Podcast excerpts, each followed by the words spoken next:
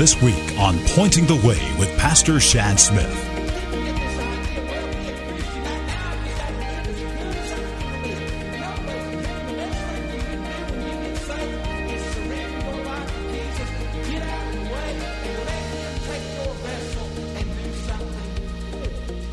Welcome to Pointing the Way, a ministry of the Northside Baptist Church in Dallas, Georgia. We pray you will find direction for living as we look into the Word of God today. This morning I'm preaching on this subject a spiritual pep talk from a pastor to his people. A spiritual pep talk from a pastor to his people. I call these verses here this portion of the sixth chapter of Hebrews a spiritual pep talk. I can call it that because I have gone with you through the preceding verses. If you were here last week, you will remember that the first part of Hebrews chapter 6 is a scalding portion of Scripture. It's the warning passage given by the Holy Spirit of God to correct the backslidden lives of those Hebrew converts. You do understand that sometimes the Word of God is sweet and it is soft and it comforts and nurtures us. And sometimes it comes in like boiling water and scalds and corrects us. That's what happened last week in the first eight verses of Hebrews chapter 6. And so now, as a good pastor would, the writer of Hebrews comes in and he gives a little pep talk to those that endured those first nine verses. We come now to this passage of Scripture.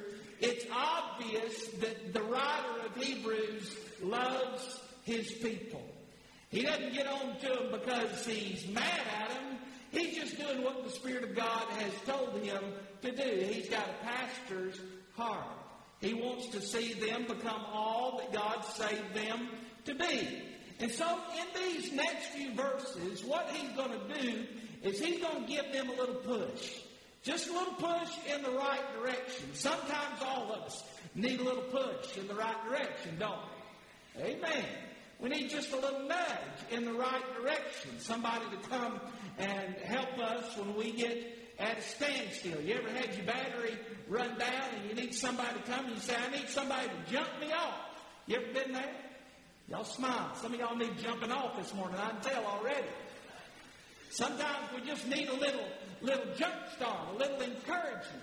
And that's what this passage of Scripture seems to be designed for.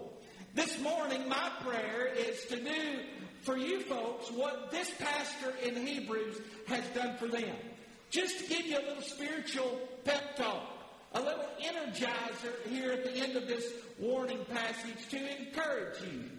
Uh, and that's what I pray the Word of God will do. I want to start just like the writer of Hebrews does. First of all, with just that a word of encouragement. Look at verse number 9. That's what this is. It's a word of encouragement. He says, But beloved, we are persuaded better things of you. Now you'll remember in those first eight verses, he's just really chided them pretty good over the matter of backsliding. Their Christian life hadn't really amounted to much of anything. They hadn't bore any fruit for the glory of God. But now he begins to encourage them, and he says, We're persuaded better things of you and things that accompany salvation. What he's really saying here is he's saying, Listen, I know you folks are kind of in a bad spiritual spot right now, but I'm persuaded it ain't going to stay this way. I, he doesn't say this, but I think what he's thinking is he's thinking, here, listen, if this is the last church I pastor and it kills me, it, it's just going to have to do it. Y'all are going to know where you're at spiritually, and you either going to get right or you're going to get rid of me, one or the other. Somebody say amen. I think that's kind of where he's at right here. He says he's going to kill one of us, but we're going to get this thing right. I'm persuaded, I'm convinced you're not going to stay backslidden. You're not going to stay in that despondent, complacent place. We're going to get through this. And not just get through this, but we're going to move beyond this place to the place where we see those things that accompany salvation. And what he's telling them there is he's saying some of y'all think that just being saved is just kind of getting out of hell, that that's all there is to it. And beloved, I want you to know that there's more to salvation than just getting out of hell. There's more that accompanies salvation. There's some things that happen.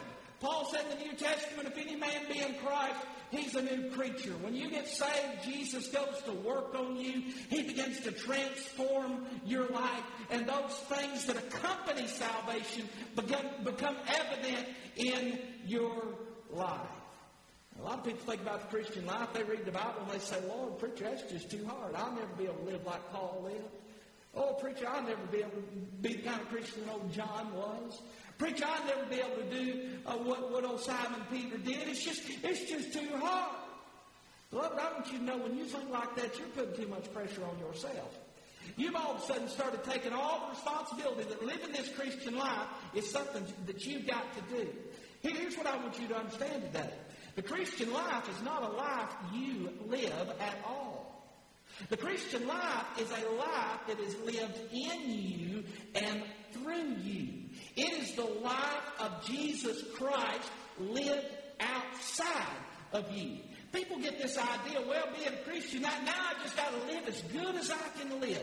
No, ladies and gentlemen, the best thing for you to do when you get saved is surrender your life to Jesus, get out of the way, and let Him take your vessel and do something with it. When you get fully surrendered, then those things that accompany salvation will begin to appear in your life. And that's what he wants to encourage them about in verse number 10. He says, For God is not unrighteous to forget your work of labor and your, your work and labor of love, which you have showed toward his name, in that ye have ministered to the saints and do minister.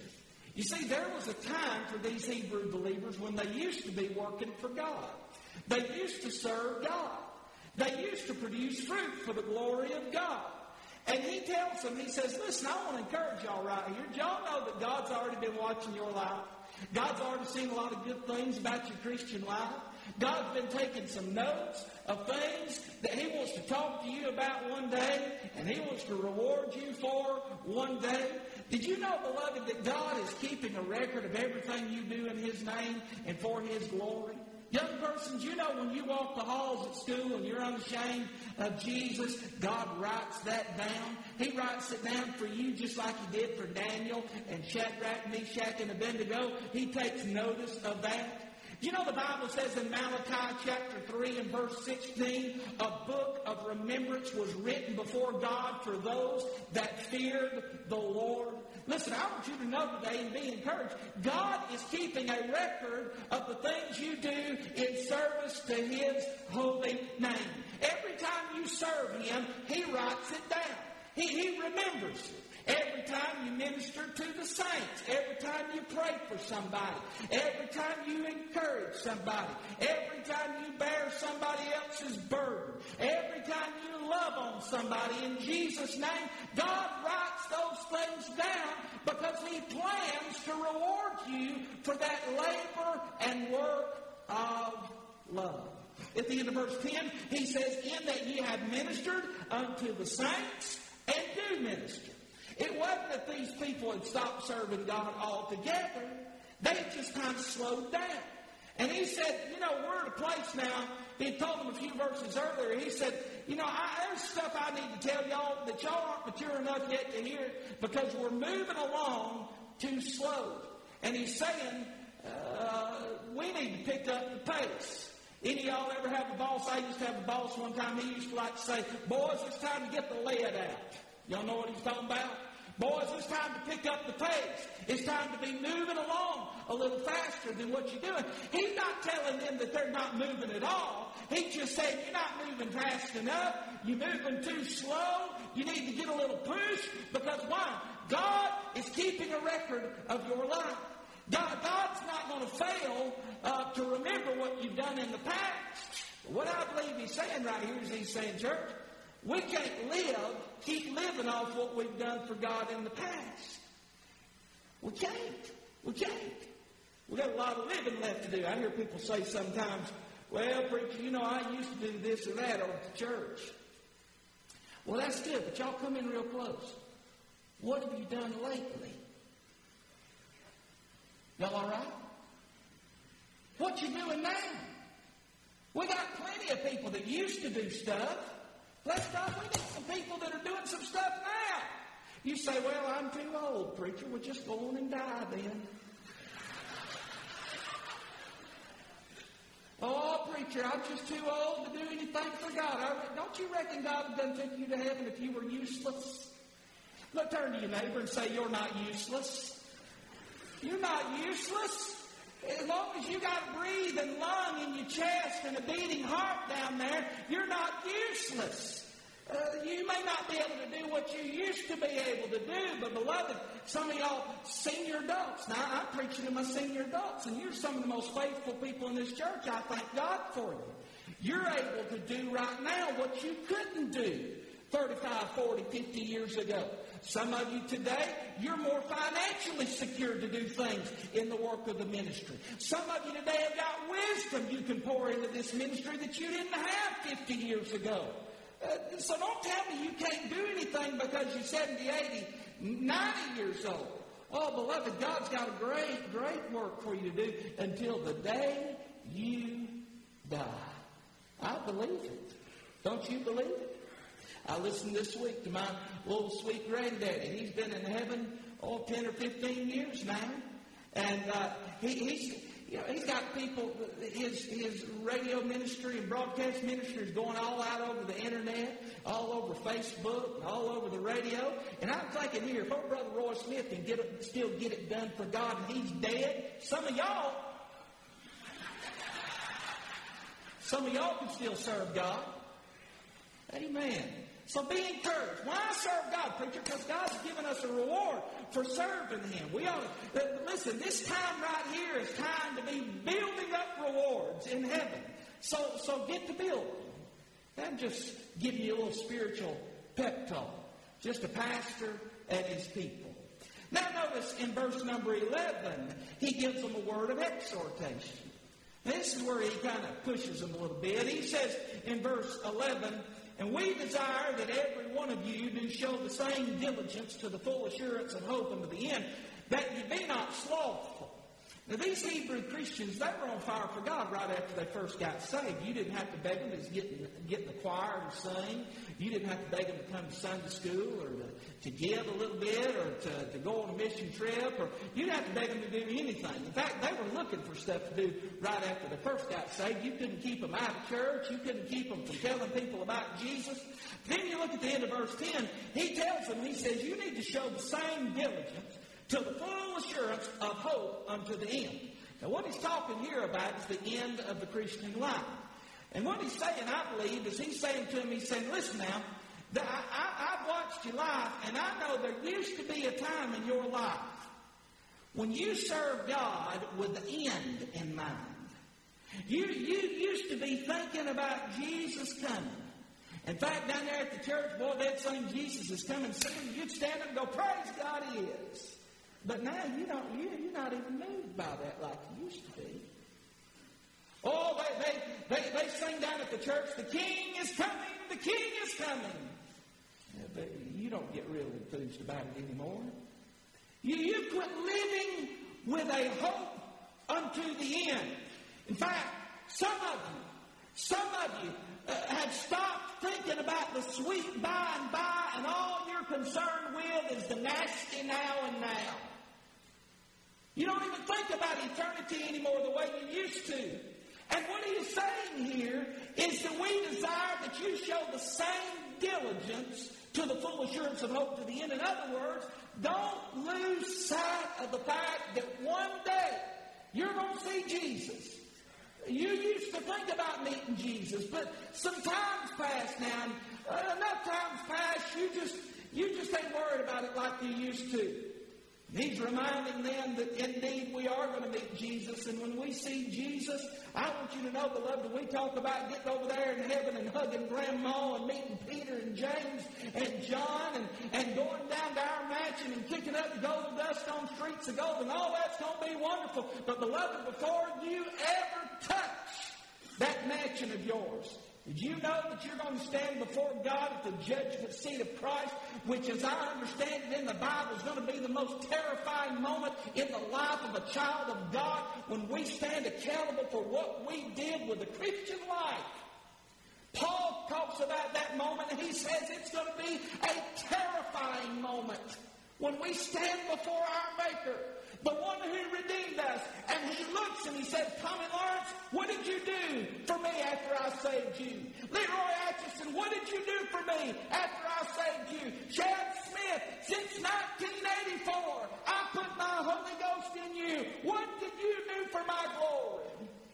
A lot of people on that day are going to say, Oh, God, I didn't, I didn't really think about doing much.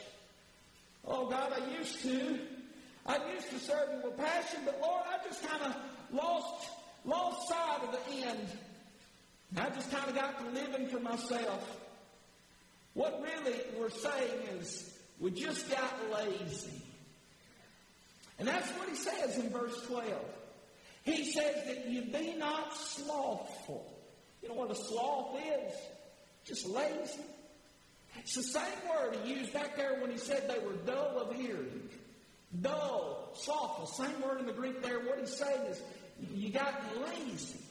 Now, I don't know about you. I don't like to be called lazy. Ain't nothing more insulting than to be called lazy. But they've gotten lazy. None of them wanted to hear it, but the truth hurts sometimes. They've gotten lazy. And he said, Listen, I love you. And I'm here to encourage you and be your spiritual cheerleader, but let's just get honest. We're not winning games like we used to because we done got lazy.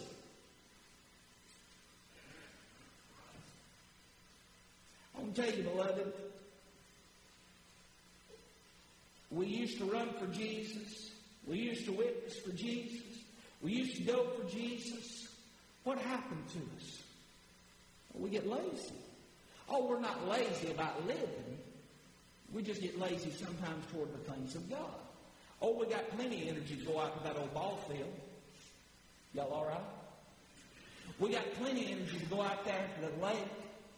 We got plenty of energy to go to the mountains because we say we need to rest. Some people live on a constant vacation. It's like, it's like eternity's not going to be any rest for them because they, all they ever do is rest. And it gets quiet.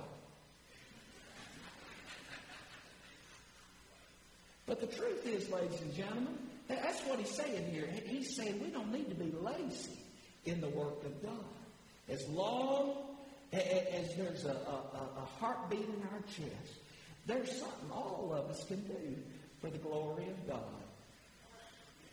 Now, I don't know if you're lazy or not. I, I'm not here to. This is not right. This is shotgun preaching this morning. It's just kind of hitting all of us, me included. Now, if the Holy Ghost picks up the rifle and zeroes in on you and says you're the man, you're the woman, you're not as passionate as you used to be, then, then you just need to quit being so lazy and get back to work for God. Y'all smile at me. All right. He comes to the last verses of this passage, and he gives them lastly a word of example. A word of example. He says at the end of verse 12, but be followers of them who through faith and patience inherit the promises. The word followers there in verse 12 means imitators. Imitators. In other words, he's saying that we ought to imitate the example of those faithful saints of God that have gone on before us. I'm thinking of one right now. I'm thinking of one dear, sweet brother named Bobby Freeman.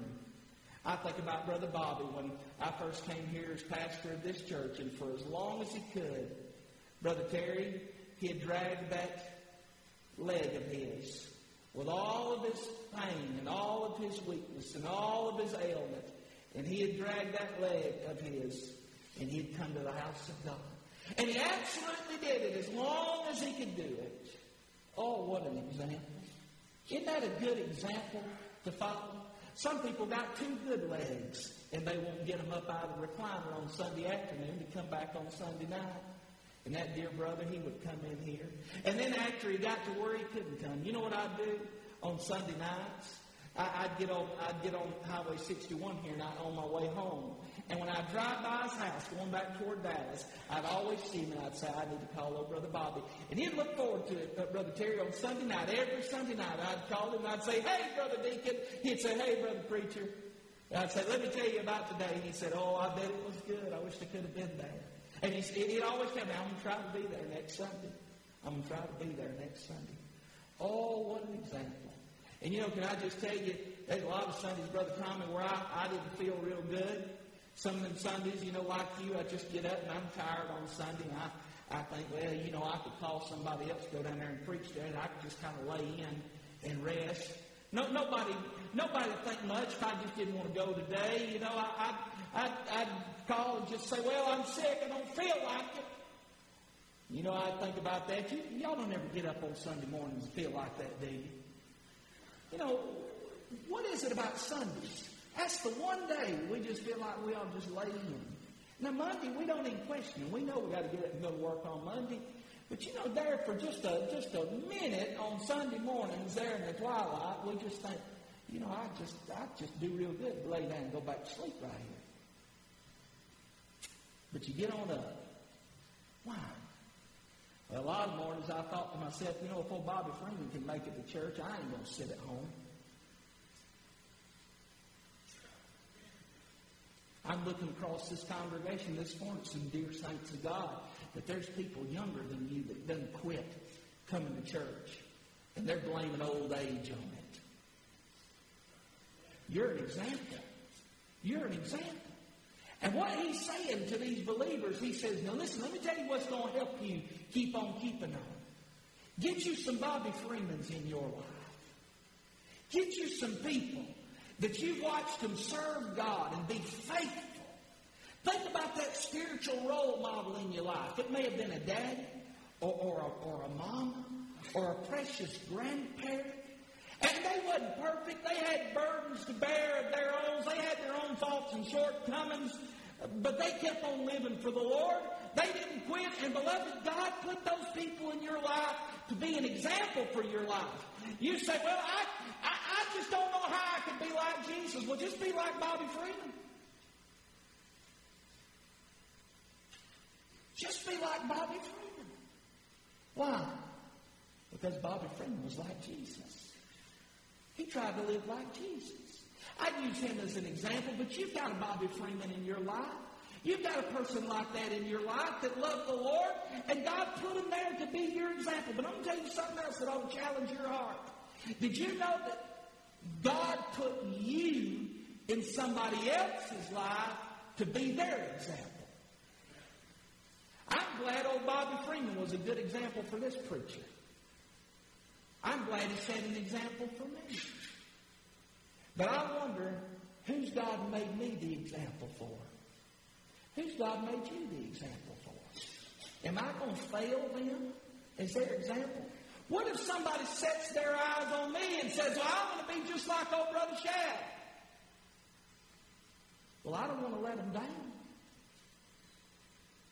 Oh, we'll, we'll use, we'll do this. I think it, I think it's kind of falsely humble, to be honest with you, but we'll say a lot of times, "Oh, don't look at me, just look at Jesus." Best I understand Scripture, if you're living for Jesus, you ought to be able to tell people, look at me. Follow me. Follow me. I'm not going to lead you wrong. Why do we tell people, don't look at me? Because we're just not up to the task of living for God the way we're supposed to be so that people can follow us. Y'all with me? He, he says here, find you an example. Be followers of them who through faith and patience have inherited the promises. And then in verse 13, he tells them who their example was. It was old Abraham. Oh, Abraham, boy, his life was up and down, wasn't it? I mean, he, he made mistake after mistake after mistake. He was guilty at times of not trusting God. But, you know, little boy, he, he the whole of his life, you know, we talking in Sunday school this morning, those of you that are in the Sunday school class, we was talking about how God doesn't just grade your life on a snapshot. Uh, there's some bad snapshots in old Abraham's life, but you take the whole of his life, he, he ultimately he trusted God. He kept on trusting God, kept on living for God. And God fulfilled the promise in Abraham's life. What God's word is saying to these Hebrews is He's saying, look at yourself. You're the proof that God kept His promise to Abraham. You just keep living for God like Abraham did. And God will do for you what He did for Abraham. You got the example. Just do what Abraham did. If I could sit down with some of you today, you could tell me stories of examples God put in your life. Maybe a godly mama, or a godly daddy, or a godly grandparent. A lot of those people had a time in their life, like some of you are having right now, where they kind of slowed down, but they but they got over the hump and they just kind of kept on going, kept on going, and kept living for God. And they didn't quit. They kept on keeping on. They had examples in their life. They had people they were looking to. I'm, I'm not sure whether or not they thought that their life would be an example to you, but it is. It is today. Some of you today, you've got kids that are watching your life. You got grandkids that are watching your life. They do what they do because they see you do it. I remember when my, my son was just a little bitty fellow. I told this story, I think, not long ago, but I'll share it again. We got some videos of showing him. He wasn't no higher than, wasn't in high as his pulpit. He's standing up, Brother Gary, on the fireplace. One, in the middle of the week, he'd come out of his bedroom with a, he, he had a little red coat little red suit jacket. He'd go put on a, on a white shirt, and had a little blue clip-on tie. And he'd put that jacket on, and he'd come in there with his little pocket New Testament Bible, and he couldn't hardly talk. He'd just get up on the fireplace and scream. He'd holler, and he, he wouldn't say much, and then he'd say, Amen! Where do you reckon he learned how to get up and holler and say amen? He had been watching somebody. I wonder how many other things he's watched in my life down through the years. Bad things that he's picked up on. People are watching us. People are watching you. I wonder, Daddy, if your kids want to go exactly where you go, Where's your kids going to spend eternity? Mamas, if you got a daughter that says, I want to be just like mama in every way, if she does indeed follow mama that way, where's mama going to leave her eternity? I sure hate to know my life takes somebody. Thank you for joining us today. Pointing the Way is a ministry of Northside Baptist Church in Dallas, Georgia. If you would like to contact the ministry, you may write Pointing the Way, 120 Northside Church Road, Dallas, Georgia 30132. Or visit us on the web at www.northsidedallas.com. Until next time, open God's Word to point the way for direction in your life.